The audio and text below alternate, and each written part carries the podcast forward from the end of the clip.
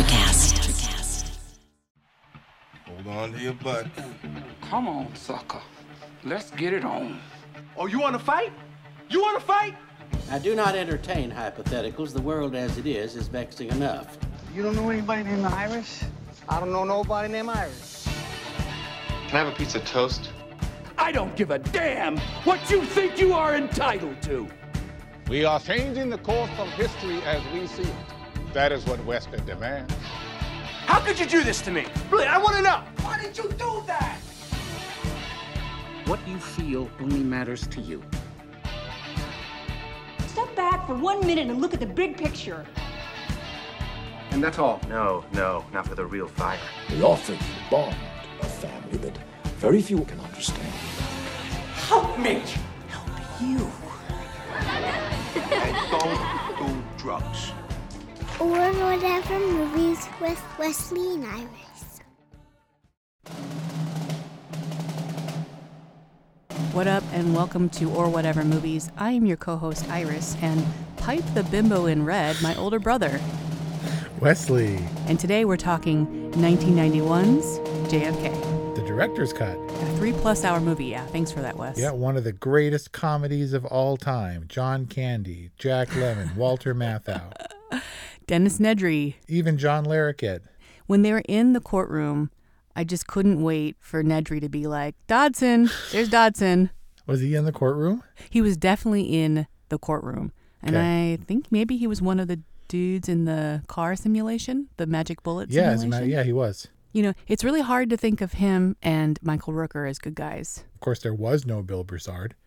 But yeah, he was kind of a good guy and then kind of a bad guy, I guess, insofar as this movie can have those. So he didn't turn because he was like a bad dude. He turned because they twisted his mind or they made they led him to believe that Kevin Costner's pursuit was indeed anti-American. Well, or that he would be killed for his trouble, either him or Garrison. Yeah, either way he just freaked out. I get the gist of the conspiracy, and I I'm pretty sure I understand Jim Garrison's arc, but I confess a lot of those details were over my head. It's pretty dense. I had to rewatch it several times in preparation for this review, and I've seen it at least a dozen times all the way through. I think that Oliver Stone in this juggling act did require those moments moments to clarify, moments to sum things up in opening statements. There's another scene where Broussard is having trouble, and he's, he just says flat out, I'm lost, boss. And, you know, we chime in, us too. And Garrison, what are we saying here? And Garrison says, We're saying that when Oswald went to Russia, he wasn't really defecting. He was an agent of the CIA, and that's how he got back. That's what we're saying. And it sums up But it- all these relationships in Russia that kind of loses the thread for a minute. And we can rely on, on Stone to kind of bring us back around in a way that lays it out for the layperson. Yeah. I think I also got the gist on on Oswald's story that he was a foot soldier and probably a patsy and that he was drinking a coke when JFK got shot. Right? Just waiting for his signal for whatever his role happened to be, whatever they assigned to him. I guess maybe I take it back. I don't know that I totally tracked Oswald's story. Was he a good guy or a bad guy or is are those kinds of classifications just kind of not very useful in this context? Well, I think that they were all, he was bad to an extent, certainly.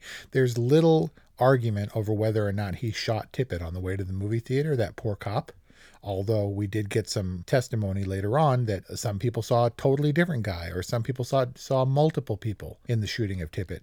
But that doesn't yeah, very seem American to be animals in that in those multiple recreations, right? right? And that doesn't seem very highly debated.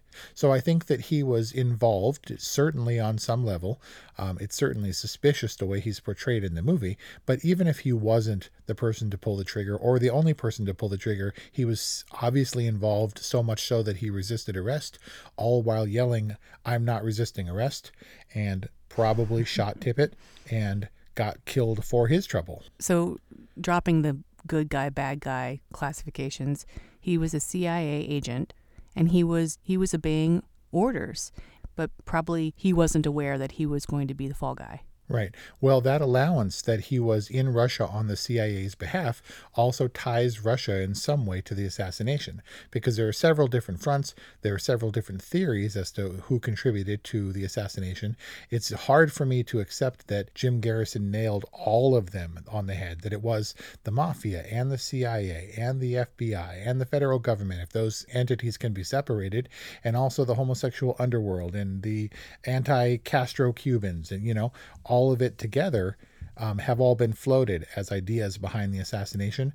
If they were all in collusion, like Broussard said, how is it possible that we can't keep a secret between 11 people, but all these agencies together combined can cover up this massive conspiracy with no leaks? It does seem pretty unlikely, especially without some kind of mastermind behind it all. Right. And that doesn't seem, they never seem to identify who that could be. Well, if it was someone, according to Mr. X, uh, the Donald Sutherland character, then it was this mysterious General Y, who in the upper echelons of power could have orchestrated such a thing, where he would call the lower ranking officials and say, Hey, we're going. I need you to formulate a plan.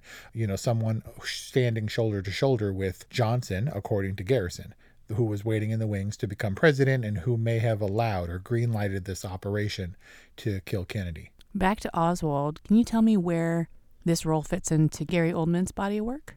Um, I think they needed to portray Oswald as being pretty slimy. We weren't meant to like him.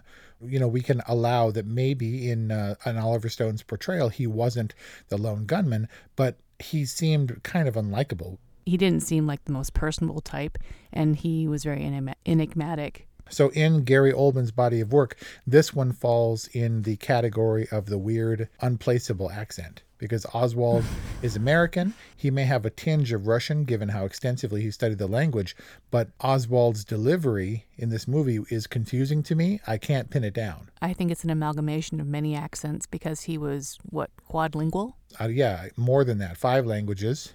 Quin quinlingual? Yeah, as as was David Ferrie. And certainly Joe Pesci didn't have a weird accent except for his Joe Pesci accent. Yeah, Joe Pesci was very Joe Pesci, but in a toupee. And so, what was with those eyebrows? Yeah.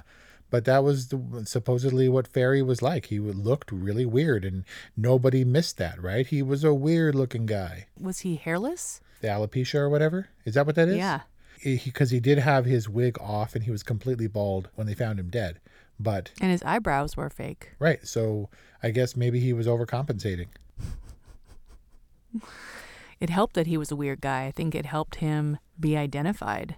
Yeah, I guess not a weird role for Joe Pesci because he's kind of the manic, sweary little guy, you know, in a lot of the roles, and maybe not that weird a role for Gary Oldman, who's all who seems kind of slimy and and is just a little bit off in a lot of his roles. I think intentionally so. But this whole movie was populated with people playing against type. Tommy Lee Jones. Yeah, well, especially Tommy Lee Jones, who was kind of an alpha male type, right? That was Shaw's whole deal that he could go fishing after he gets acquitted, but also a real skeevy preying upon male prostitutes kind of underground homosexual. Yeah, painted gold in in uh, powdered wigs. That was so bizarre. Like they were all a part of this conspiracy, but they just kind of indulged and had fun along the way. Well, I guess. So one of the points of this movie that stands out is that everything that was theorized was represented on screen. Whether or not it was dismissed we saw a version of it. True. The Oswalds popping up around town, the recreation of the Tippit murder on the way to the Texas Theater. We saw all of those things, even if they weren't given credence later. It was a Rashomon type of filmmaking where it gives it weight when you see something visually, even if it's proven to be untrue.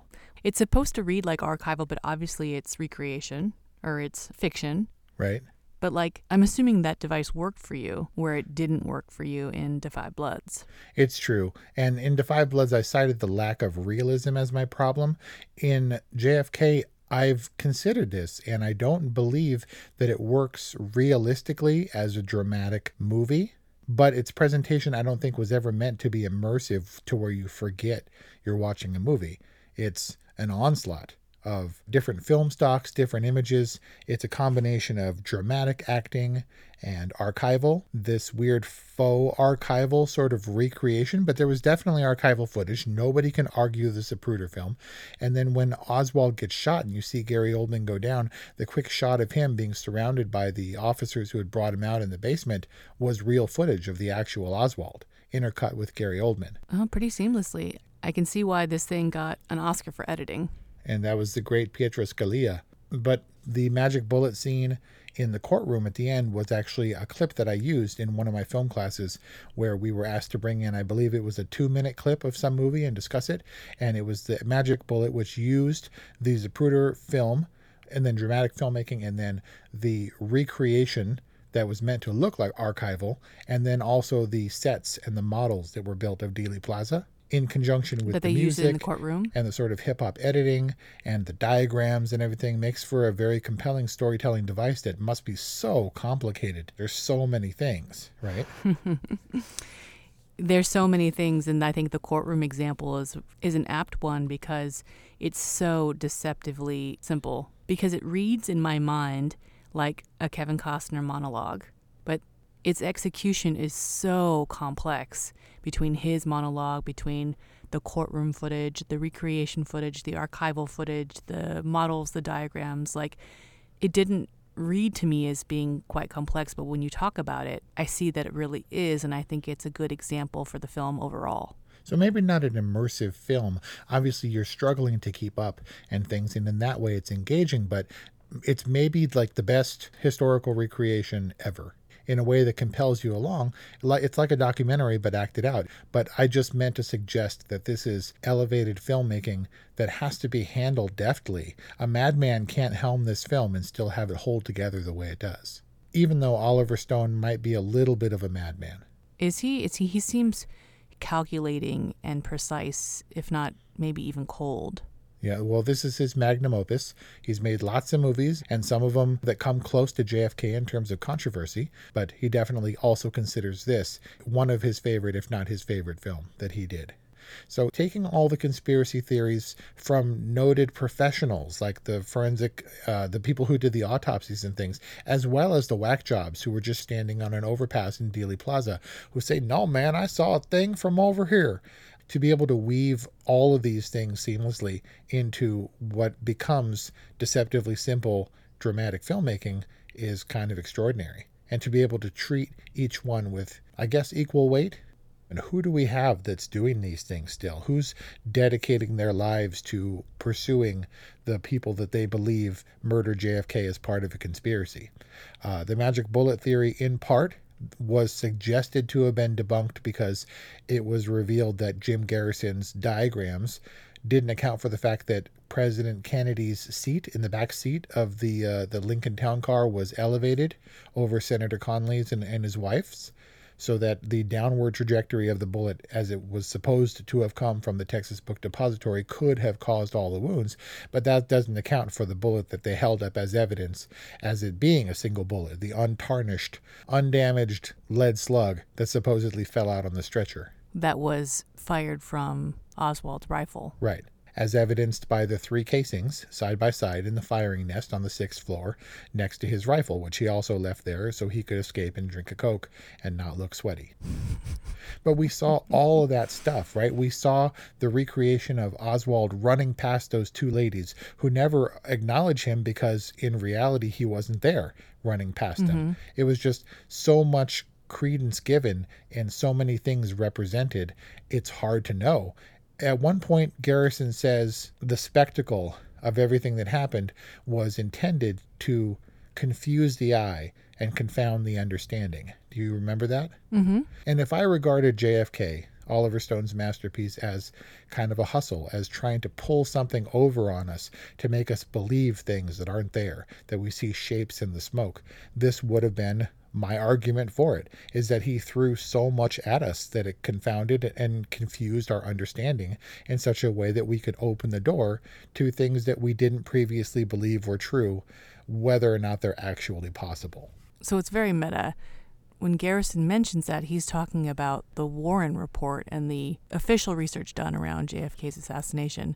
But you're saying that the movie does the same thing to open us up to the possibility of a conspiracy? Well, I haven't read the entire Warren report. I'm guessing it doesn't contain a lot of Garrison's more fantastical elements of the conspiracy. The entire Warren report? You've read some of the Warren report? Yes, I have. Uh, it's actually available pretty for pretty cheaply. I don't deny that. But JFK can't tell us who the assassin was. In fact, JFK opens more questions than it answers, right? Well, it certainly does, and the case isn't shy about that at all. At all, you know, the, the juror sums it up for us pretty neatly in his press statement that the case makes you believe there was a conspiracy. Whether or not Shaw was involved or the details are accurate weren't proven. And we hear that specifically from a juror after Clay's exoneration. But do we know for sure that that's the truth? Is it a matter of public record that the juror said, We all believed it was a conspiracy, but whether or not Clay Shaw was a part of that conspiracy is a completely different kettle of fish? I'm totally quoting the movie like a nerd. I almost did the accent. You, you're, you're asking me if it's official that the jurors believed in Jim Garrison's conspiracy? Well, this movie instituted some level of change in that at least they were still investigating the Kennedy case, which the Warren Commission report supposedly had definitively closed. But I don't know exactly how much that's been conceded by the federal government if it was, because I'm I'm guessing that if you open any school book in America now, it will say that Lee Harvey Oswald was the lone shooter, and if it doesn't, it would have as a footnote or an asterisk also some theories abound. but let's approach this from Oliver Stone's JFK perspective it calls into question what is widely, I would argue to say, regarded as fact that Lee Harvey Oswald acted alone. And what Garrison and Stone do on a number of levels is try to disprove that by saying it's not possible that this could have happened.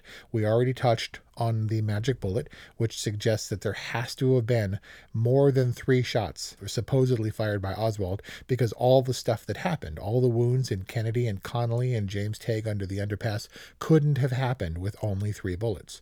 But aside from that, Lou, Garrison's associate, says from the firing test that what Oswald attempted couldn't have been done, that nobody could have recreated it, and because of the bolt action required to chamber another round, he couldn't have gotten off three shots in 5.6 seconds, I think it was. It's, well, especially with accuracy. Right. Additionally, Mr. X's testimony or revelation to Garrison in Washington about all the logistics of Dallas and how they were ignored, how everybody was asked to stand down, how he was sent to the North Pole, how the cabinet was on their way to blah, blah, blah, how you would have felt a military presence, but all of the basic protection codes were violated. They never would have allowed open windows. They never would have allowed Umbrella Man to open his umbrella or for the caravan to slow down and make that turn or have the bubble top removed. If that's true, there would have been something wrong. If that was a blatant violation, that stands as something that needs to be addressed. If it's true that the international newspapers he was reading had full accounts of Oswald and clearly established his guilt before he was four hours before he was charged with the official crime, if that stuff is true, something is wrong. And if it's not true, and if it's just Oswald and we've got it wrong, then Oliver Stone made up a whole lot of stuff. Or he gave credence to wackos who said a bunch of whole, a whole lot of stuff and then put it in his movie. A lot of this does depend on X, on Donald Sutherland's character, who I was, who I assume has still not been identified. He has actually. So the X claims are pretty far and wide, and if anything, more than anything, implicates the federal government, specifically the CIA, who know all about these black ops. And yes, the X character, because he was unnamed, drew the most criticism initially and has been since revealed to supposedly have been based on a colonel named Fletcher Prouty, who was also a technical advisor on the film. And Prouty made an official statement or testified? I don't or... know. It seems like a lot rests on him, and he seems, at least in the movie's portrayal, pretty credible. And he asks the important question. He asks the question that the whole movie begs why? Why? Who killed JFK? Who benefited from it? And who had the power to cover it up? Which, and the cover up in particular, is why Garrison argues that the mob couldn't have done it, why any outside force couldn't have done it. Because if any number, if any one of this number of allegations made by people about lapses in protection and oversights and acknowledgments that there were threats in a hostile city like Dallas that were patently ignored, if uh, Prouty or the X character was credible, or if any of that stuff was true, we have to concede that more may be true. It opens a can of worms. And then the DA ch- decides whether or not to pursue it. The DA of New Orleans, of all places. And granted, that's where Banister was set up, that's where Oswald was handing out anti communist leaflets, but he was the one who pushed forward. And in spite of him saying, that if it takes him 30 years to identify all the killers and bring them to justice, then he will pursue this case for 30 years. That comes from a direct quote to a Playboy interview that he did in 67. And he went to his grave never really getting farther along than publishing on the trail of the assassins. It's like OJ saying he's going to find Nicole's killer. And people are like, Are you going to find him on the golf course? Well, if Jim Garrison in real life was anything like the Jim Garrison portrayed by Kevin Costner, he seems pretty tenacious. He might have made some headway. Appeared in, in the, the, movie last too. Twenty years is yeah. He was the judge, right? Yep. Um, speaking of Jim Garrison, do you think that this movie does its job because you're talking about the JFK assassination conspiracy? I mean, doesn't this movie also succeed on a human storytelling level? Jim Garrison's story, his family life, his career are really the spine to which all the meat of the details stick.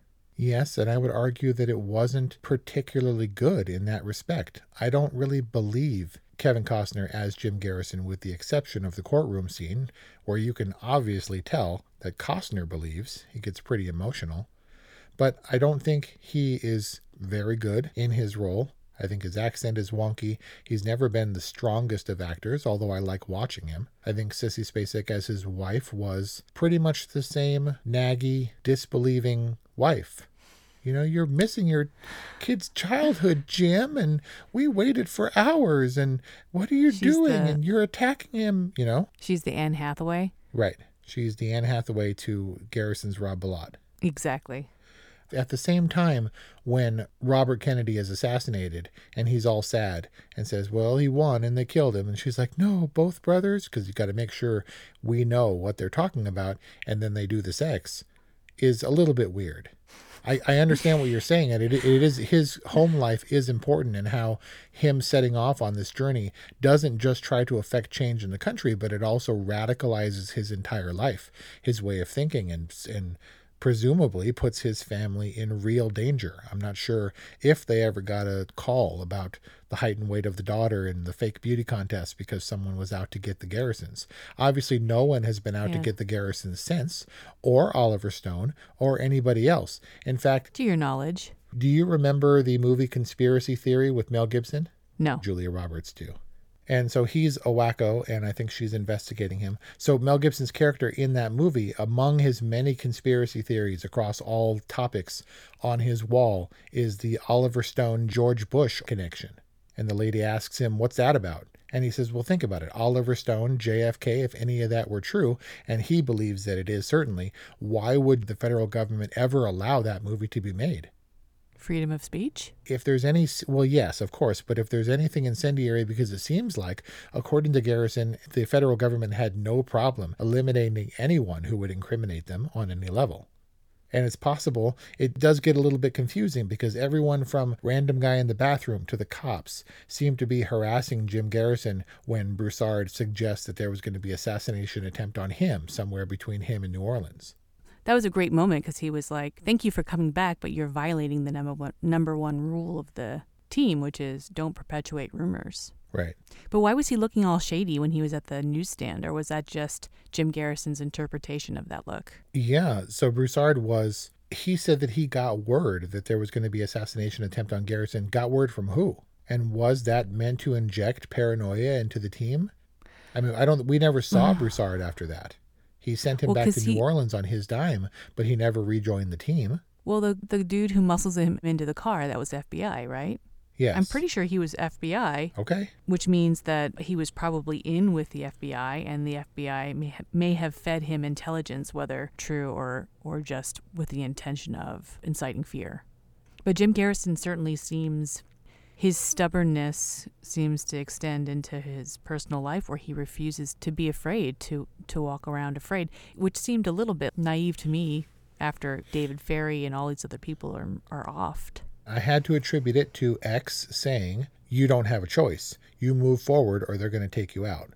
You have to be able to stir the shitstorm enough, build up a case, and create a, a level of critical mass that where people are going to come forward on their own. Otherwise, you're dead.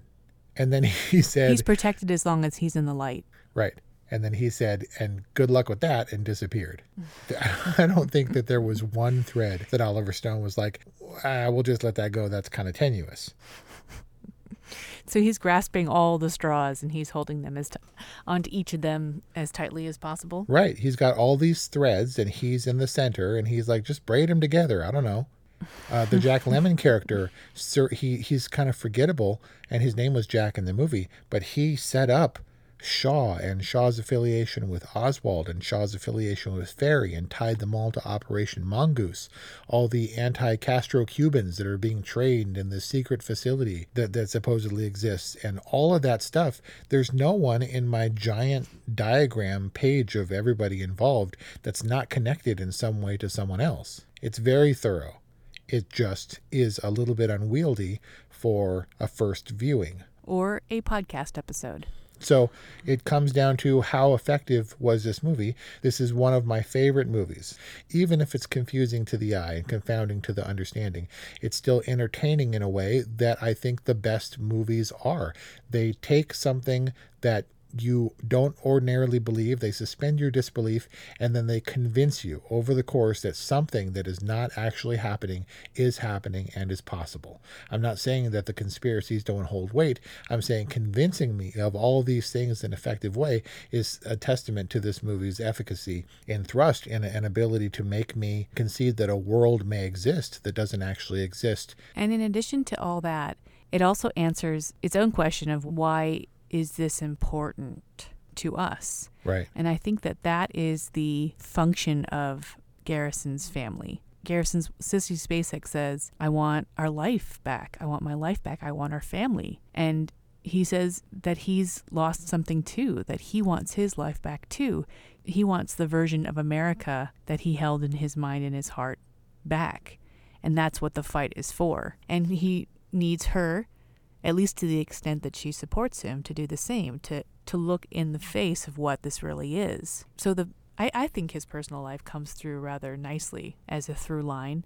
You see the arc of of his relationship with his wife, and they literally leave the courtroom together.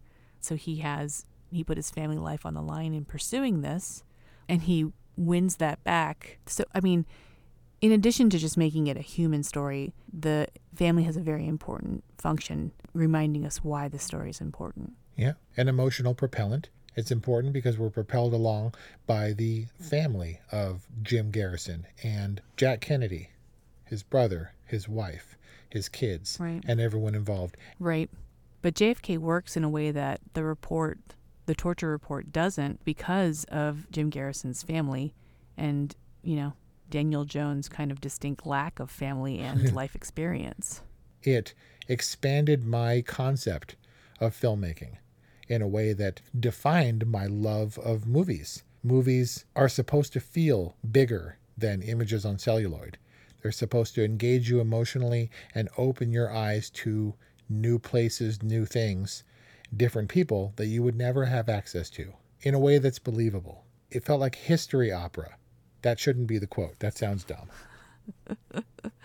it's almost as if the movie succeeds in in giving you the impression that you have a grasp on this story even if you don't have answers. I felt overwhelmed by how much I didn't know. And in, in doing so, you strive to understand what you can. And then you look up to and admire people who have obviously a firmer grasp on any given situation that you do. This movie is awfully patriotic. Right, idealistically patriotic because, yes, I think that the ideals of America are great in practice. It seems like in our 244 year history, that hasn't really been the America, it's never been the America it's proposed itself to be. Um, but we try. Well, he literally says it at one point, right? Where he's like, if this is something, the country, blah, blah, blah, then it's not the country I want to be in or whatever. Right. Talk about misquotes. If we cannot question our own government, then this is not the country that I want to live in, and certainly not the country that I want to die in. Nerd alert. Did you cover all of the dorky stuff you wanted to talk about? More or less. The one good thing about this movie, if nothing else, is this movie is one of the cornerstones of Six Degrees of Kevin Bacon. Because you got everybody in this one. As a matter of fact, I discovered Everybody I discovered that in some versions of the Six Degrees of Kevin Bacon, this movie is inadmissible. It's just cheating. Everybody is in this movie. Like every time somebody popped up, I was like, oh, oh, oh, yeah, they're in here. Okay. But I'm definitely a dork when it comes to this movie. I like watching it and I like watching and seeing new things. And there's so much space to be able to do that because it is so very long. But like the best Yeah. long movies, it doesn't feel long. This is certainly not the only three hour Kevin Costner movie, but for me, it's the best and the easiest. Oh, yeah, there's Dances with Wolves. Waterworld was pretty darn long. The Postman was pretty darn long. You know how you were saying, you were talking about Michael Rooker speaking for the audience and being like, I have to admit, boss, I'm lost. Yep. Um, Kevin Bacon speaks for like all the women when he's like, "You ain't a bad looking man, Mr. Garrison." Yeah, you think so? I'm like, oh yeah, Kevin Ho- Kevin Costner is yummy in this role. Kevin, ew, Kevin Hotner. You know, he was aged up for this role, put in dumb glasses and hats and given a little bit of gray hair. Yeah, his little gray sideburns were really kind of badly done. How are you enjoying co-hosting or whatever movies? Uh, it's fun. It makes me feel close to my sister, and it, it's always been fun. And because before we were doing the podcast, watching movies over and over again and then researching them was what I was doing anyway. I just didn't have anyone who would encourage my nerding out about them. Not only now do you have an outlet, but you also have a platform to nerd out about the nerdiest nerd movies out there. Yep, which aren't really nerd movies. I just they're the ones that I latch onto. JFK is getting top 10 movies of all time for me personally. So there you got it. A totally from Wes, a good from Iris. That is our review on Oliver Stone's JFK. Let us know what you think or whatever movies at gmail.com 818-835-0473 on social media at or whatever movies and our website. Do people do those anymore? Or whatever movies.com. Thank you for listening and we'll see you next time.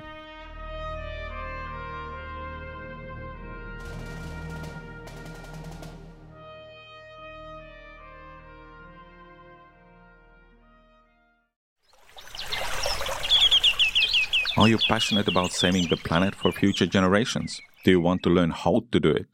If yes, then you need to tune in to the Nature Back podcast.